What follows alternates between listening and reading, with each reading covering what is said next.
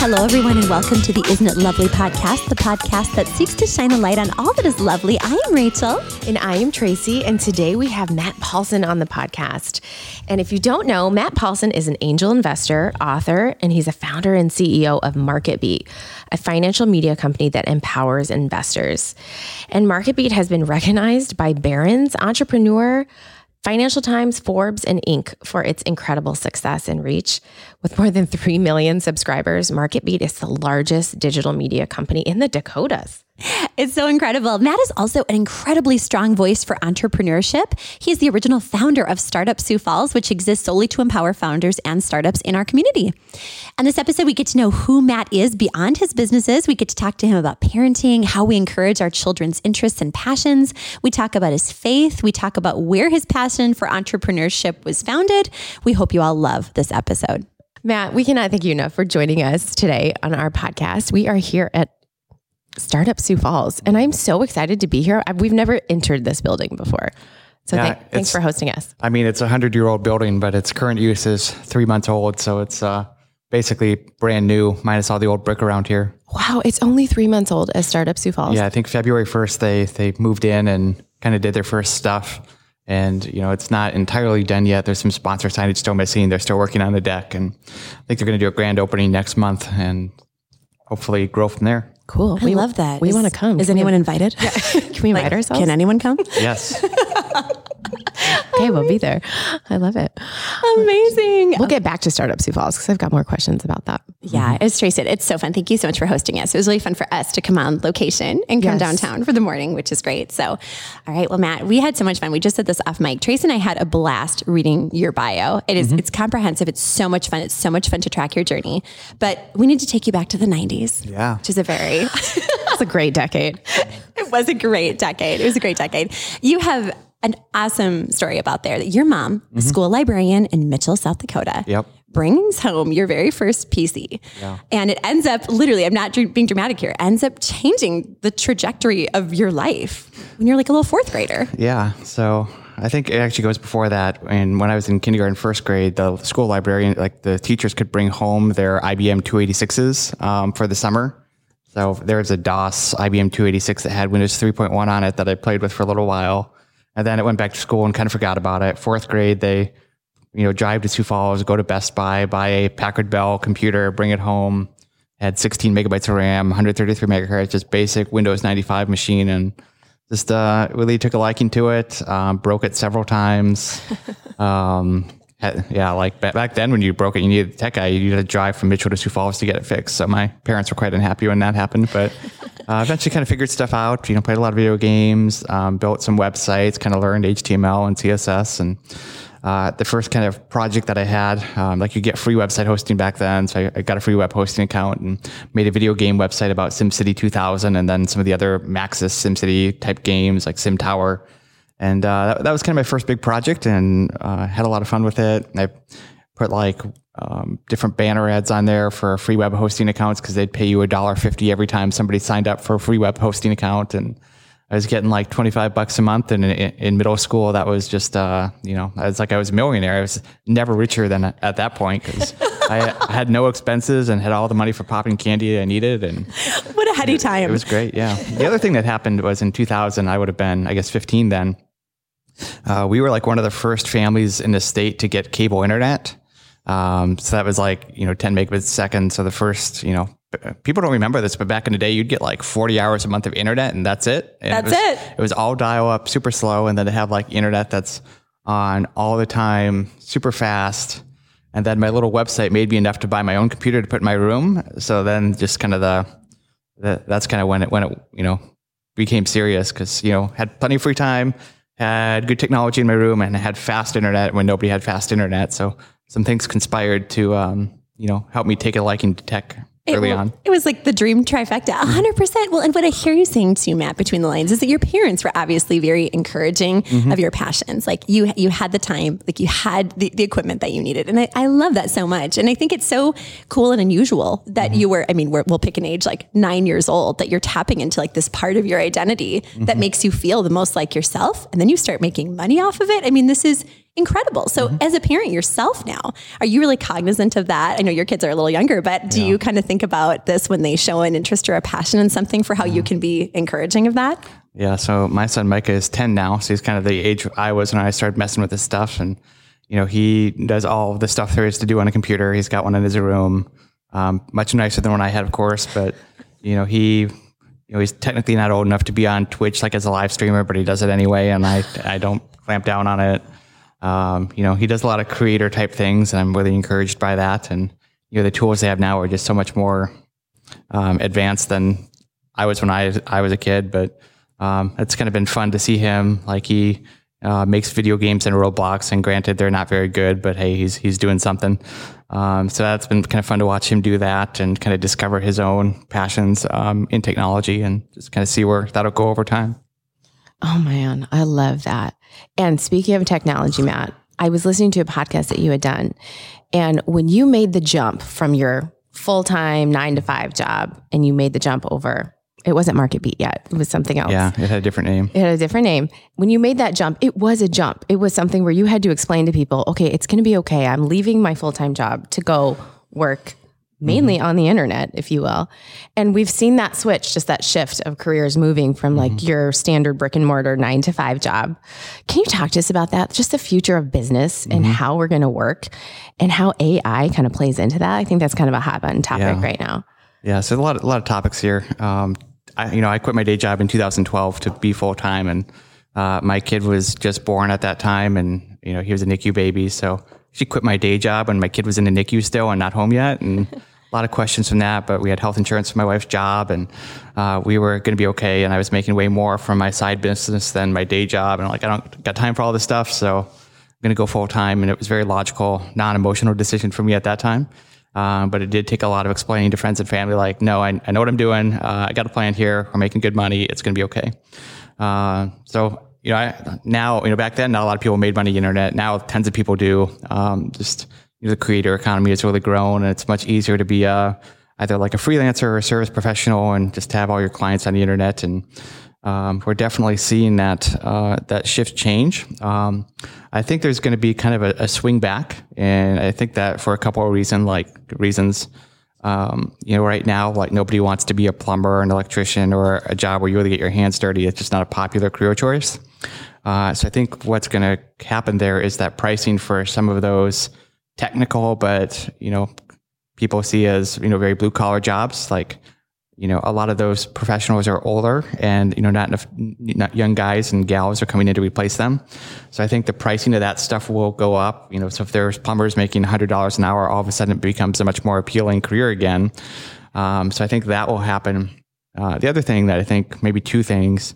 Um, I think one AI is going to make people a lot more efficient at their jobs. I think it's probably not going to take a lot of people's jobs away because it's like a tool that somebody has to use. It's not like a person that can replace a person. It's just like Photoshop or um, you know Word or Excel or anything that like helps you be more efficient. Right now, that's what AI is. It helps you do your job better. Um, so you know it might slow down hiring if the people you have are more efficient, but will it make somebody's job go away today? Um, you know, or even the next couple years? Probably not. And then the other thing, um, you know, I think we're kind of seeing the bleeding edge of kind of a, I call it a content recession, but you know, like Netflix and um, all the big streaming groups are have canceled a bunch of shows. You know, I think we probably reached peak content in 2021, and you know, there are just so many podcasts. There's so many different things that um, can count as entertainment these days. We, you know, there's probably a bubble of that. So I, I, think just kind of the volume of content, both like from the professional Hollywood scene and even just podcasters and um, streamers and YouTube, like that's probably going to recede for the next couple of years. So I think there will be kind of because I mean we only have so much attention to consume content during the day, and you know not everybody can be internet famous. Um, so I think there's going to be kind of a a shift, you know, away from kind of white collar work more towards blue collar work in the next five or 10 years. And we'll see if that's right or not. That's so fascinating. And uh, this is kind of going off here, but what do you think about just for your universities in general when you talk about, because it sounds like you're saying maybe trade, the trade economy will come back more so. So is it going to be more trade school focused, do you think? I mean, for example, I was just looking at my alma mater, which is Pepperdine. When I went there, it was like $45,000 a year. Now it's $95,000 a year. Who can afford that? That's outrageous. So do you do you think the four-year university degrees are going to kind of be less important as they were maybe for us? Yeah. So when we were kind of going through school, you know, everybody should go to college was the message, right? Yes. And uh, you know, doesn't you know, don't really care what you do, where you go, how it's paid for, but you should go to college because that's good for you. I think that message is going to start to change, like especially like in high school now. You know, they have more opportunities to practice the trades and to do work. Um, like there are kids that take half a day off every other day or something like that to go work. Like there's a gal at Queen City Bakery doing that this semester. Um, and then the teacher would come in a couple times a semester to, to look in on them. So I think that's a really healthy movement to encourage people to think about their career before they go to college and to consider other types of careers. So, um, you know, I think, you know, post 2008, like we've already seen, like, you know, all the, the for-profit schools are kind of gone now because they got clamped down on for, you know, not having great degree programs and taking, you know, giving people student loans to pay for them. Um, you know, there used to be like Colorado Tech in town and Globe University, and all, all those are no longer here anymore. Um, so I think we, we've already seen that trend, and I think we're going to continue to see it. It's just unless you're uh, got parents paying for it, like nobody should go get a liberal arts degree, um, just because that you know, from an economic perspective, it just doesn't make any sense. Absolutely. I was a political science major and journalism major, and I was happened to be an extra in a Jay Leno show. And he asked me what my degree was, and I told him, and he goes, "Oh, so you're going to be waiting tables?" I was like, "Yes, Jay. Thanks a lot." Actually, I'm going to be a podcaster later in life, which apparently is also receding. So I'm cooking with gas. But you cannot. but you cannot be replaced by AI. So That's right. So we are Dang winning it. in that degree. Also, I, I love that. Uh, I bet, and I want to go immediately search YouTube for that clip of you. Guys, I'll try to find it. there. I don't know. Well- Who knows? Put it in the show notes.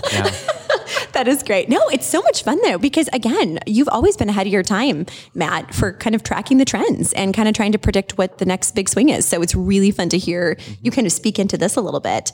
I want to pivot a little bit here. Okay. Your faith is mm-hmm. clearly an important part of your life. And I think anybody who meets you, it's just very integrated, very organically mm-hmm. into who you are. It's just, it's, it's really lovely and it's really inspiring. So in addition to all this tremendous stuff that you have been doing over the last 15, 20 years, you also pursued a master's degree, but you also attended Kairos University, formerly known as Sioux Falls Seminary, and obtained a degree from there as well. So can you share with us a little bit about your faith and how you felt that this seminary degree would sort of impact your leadership and the way you did business? Because it's a little bit of a pivot.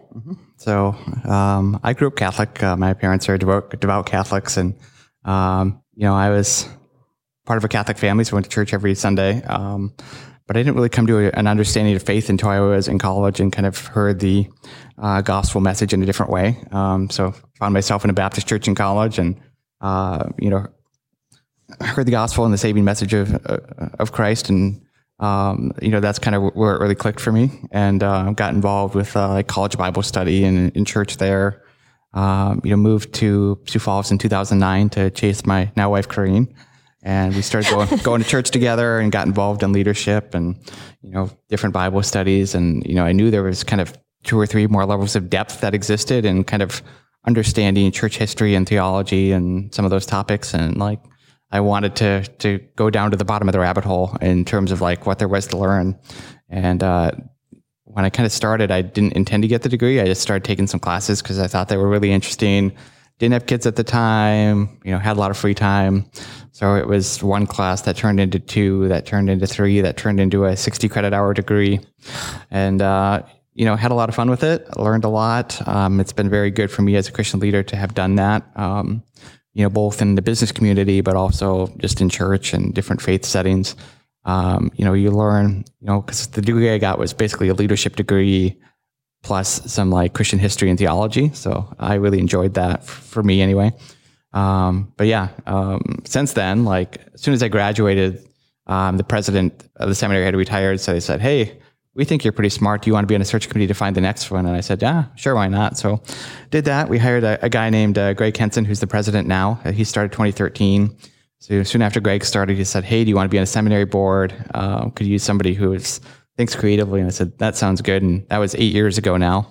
Uh, so now I'm like this month I'm termed off my off the seminary board, so I can finally kind of close that chapter a little bit and um, you know continue to wish them well and just thrilled with the progress they've made. But uh, people don't know this. Uh, Sioux Falls Seminary has like a thousand students now, and they're just all over the place. Yeah. Wow. Maybe Tracy and I should apply. Seriously. We're kind of thinking about our future the last 10 minutes that we've been talking here. Reverend Rachel. It has, it has a sound Yes. to it. It has a ring to it. Nobody's asking for it. So, Matt, with that, with all that you learned there, how has that helped you as a leader in the business world? Yeah. Um, you know, I, I think there's really something to be said about how you interact with people and how you treat people, and especially like when you think nobody's looking, because when you think nobody's looking, people are definitely looking. Um, even like when you tip a door DoorDash driver, um, you know, it's you know, you got the option of like, you want to give three, five, or seven or dollars on your tip, and it's like, well, I have a name in the community, and I don't want anybody to think poorly of me, so I'm just going to take the normal tip and double it because. Um, I love that. that's uh, I want everyone that interacts with me to have a good experience, right? Um, and you know, I think life is too short to be a jerk and leave broken, you know, leave broken bridges. And you know, as a faith person, you know, I'm a big believer in you know, one treating people right, but also just kind of sticking to your word and doing what you're say you're doing what you say you're going to do, and just doing some of that basic stuff. Um, you know, one, it's kind of, you know, keeps you honest and, you know, you feel right with yourself and how you do business and treat people and try to be fair to people. And, you know, I, can- I can sleep well at night because of that. But, you know, two, you know, everyone in the community has a reputation and there are a lot of people who have been quite successful that people speak just poorly about based off their past experiences with them. And like, I don't, I don't want to be that guy. So, hmm. And I, we've talked a little bit too about your philanthropy, mm-hmm. Matt. So, would you also say that your faith informs the way that you continue to pour in to this mm-hmm. community in so many diverse ways? Yeah. I mean, the way I think about it is, you know, right now I'm 37. Um, my grandparents all lived to their mid 70s. So, you know, my life is just about at the halfway point and, you know, make plenty of money from Market Beat. And one of the, my faith callings is, you know, just generosity and, um, you know, finding ways to, you know, do good in the church and in the community and just different ways. And, um, you know, there, there's only so much stuff you can buy just before it becomes boring. Like I'm, I got a Lamborghini, I'm going to sell it because it just doesn't bring me any joy anymore. Um, and yeah, I mean, like there's only so much stuff you can have that makes you happy. And I think there, there's definitely diminishing returns with it. So like, I think there's a lot of joy in doing projects like this, like Startup Sioux Falls that, um, can do a lot of good for other people. And, you know, this is hopefully just the beginning. We just announced a new project with the Washington Pavilion where we're going to redo some of the part of the Science Museum. That's going to be a lot of fun. And, you know, I don't really have, you know, I'm still paying for all the crap we're doing now. So I probably don't have anything new to announce for the next year. um, but once we kind of get this stuff paid for, I'm definitely going to be looking for, for a new project and something that'll, you know, be good for the community and good for everybody. So you mentioned Startup Sioux Falls, and so we have to talk about it. We're actually sitting in the Startup Sioux Falls building, as we mentioned earlier. We want to know how you got this building, first of all, because I think that's a really cool story. And then number two, why was it so important that you invest in something like this in your community? Yeah. So Startup Sioux Falls used to be called the Zeal Center for Entrepreneurship, and it used to be out at the Southeast Tech campus, and just for an innovation place, like it was just not the right place to be because uh, people want to be downtown, and uh, we knew that. Uh, we figured STI would want the building that we were in because it was on their campus, and because the original plan was there's going to be STI, there's going to be the Zeal Center, originally called the South Dakota Technology Business Center, and then on the other side of it, they were going to build a university center. But then they ended up building a university center a mile down the road, and uh, Zeal was just not like quite at the intersection of the two schools that they thought it was going to be, and you know there wasn't a lot of development out in the Northwest for a long period of time, and just hard to get people out there. Um, so probably three or four years ago, we took a serious look at like, well, we feel like we should be downtown. What does that look like? And a lot of pieces had to come into place for that to happen. Uh, one, we needed a building, um, and we knew the city had this building, and like it hadn't been occupied in like three years because it used to be the old Parks building. So thankfully, um, you know, the mayor um, is very supportive of entrepreneurship. He actually used to be the board chair of the Zeal Center for Entrepreneurship before he was the mayor. Um, you know, uh, different city councilors like Alex Jensen and Curt Soehl, uh, Dave Barranco, and others are just have been very supportive of this project as well. Um, so you know, we definitely had to, to, sell the idea and sell the vision, and they said, okay, you can have the building, you can have it a dollar a year for ten years, but you're you know if you want to remodel it, you know that's on you. So we had to go raise, I think about a million and a half dollars to do that. Uh, MarketBeat was obviously a big chunk of that, and um, but a lot of other community organizations stepped up, like Lori did, and Poet did, and Premier did, First Dakota did, and then some individuals as well that have kind of been benefited uh, from this from this organization in the past, like like Cindy Peterson, who runs Maximizing Excellence. She ran the first uh, non-tech business that got help from the South Dakota Technology Business Center. Uh, so she was, you know, positively impacted by the organization when she started her business. So she really wanted to give back, and she wrote a nice check to this organization as well. That's so awesome. Oh my goodness. It was so, again, we said this a little earlier, but it was so much fun for us to come in today. And everybody here is so warm and friendly. Mm-hmm. Your community coordinator let us in. We were trying to get in the wrong door. And instead of just like rudely pointing us around the corner, of course, he welcomed us in with open arms. Yes. And it's so much fun. We're sitting in a con- there's several conference rooms here. Mm-hmm. There's also, there's personal workspace. I mean, just like the whole vibe here is fantastic. It's really fun to be down here. Can you talk about the vision of Startup Sioux Falls? It is kind of the first step for anyone that wants to start a business in the community. Uh-huh. Um, you know, there's a lot of stuff you have to do when you start a business that people don't understand. You know, like yes, you need a product to sell and you need a customer. Um, I think most people get that, but like, you know, to start an LLC, some people don't really understand like what that is, and you need that, and um, you know, people need help like kind of coming up with financial projections and you know, people need to learn what a sales tax license is, and there's just all, lots of stuff you need to know. And um, Startup Sioux Falls is kind of the place where people can kind of go to get that help. So we have mentorship opportunities here where people can come meet with mentors and get advice. Uh, there's also kind of a place to work, so like a co-working space if you don't want to work at home and you want to work around other people starting their businesses, you can do that here. Uh, they have this thing called the Co-Starters Program that um, kind of walks people through all the different phases of doing a business. Then they do different events um, and kind of educational things here, but it's also a community space. So hmm. groups want to rent this room or the big MarketBeat Theater over there. Uh, they can do that as well. So it serves a lot of different purposes and serves a lot of different people. But uh, so far, we're really happy with how it's turning out. That is so fantastic. It's so important for our community to have something like this. So mm-hmm. thank you. On behalf of a small business owner, thank you. Yes, we thank you very much. Yeah, when you just said mentor, I'm like, Rachel and I need a mentor. Mm-hmm. we got to come here. Who can we talk to? we'll, we'll, talk off mic. That's amazing.